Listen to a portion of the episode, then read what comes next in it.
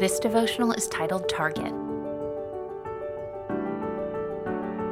So we make it our goal to please Him, whether we are at home in the body or away from it. For we must all appear before the judgment seat of Christ, so that each of us may receive what is due for the things done while in the body, whether good or bad.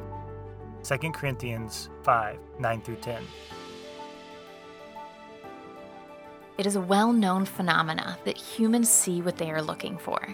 We have a bunch of different names for it confirmation bias, echo chamber. What we are aiming toward is the most important factor for determining our behavior. We go where we are gazing. Our perspective, we see the horizon we've turned to, and our hope, by choosing a target, we are choosing a mission we believe in. Throughout Scripture, the target of our lives is pretty clear.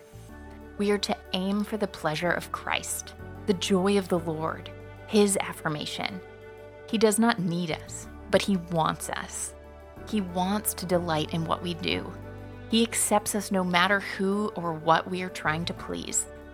But it breaks His heart when we take advantage of His acceptance and aim our efforts elsewhere.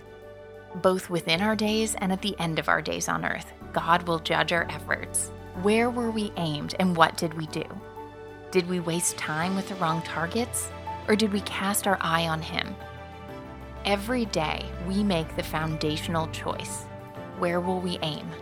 What is our target? What is the motivation, the inspiration, the purpose that leads and guides us? Ponder today. The target we choose will be the measure of success and the coal in the fire that keeps us moving.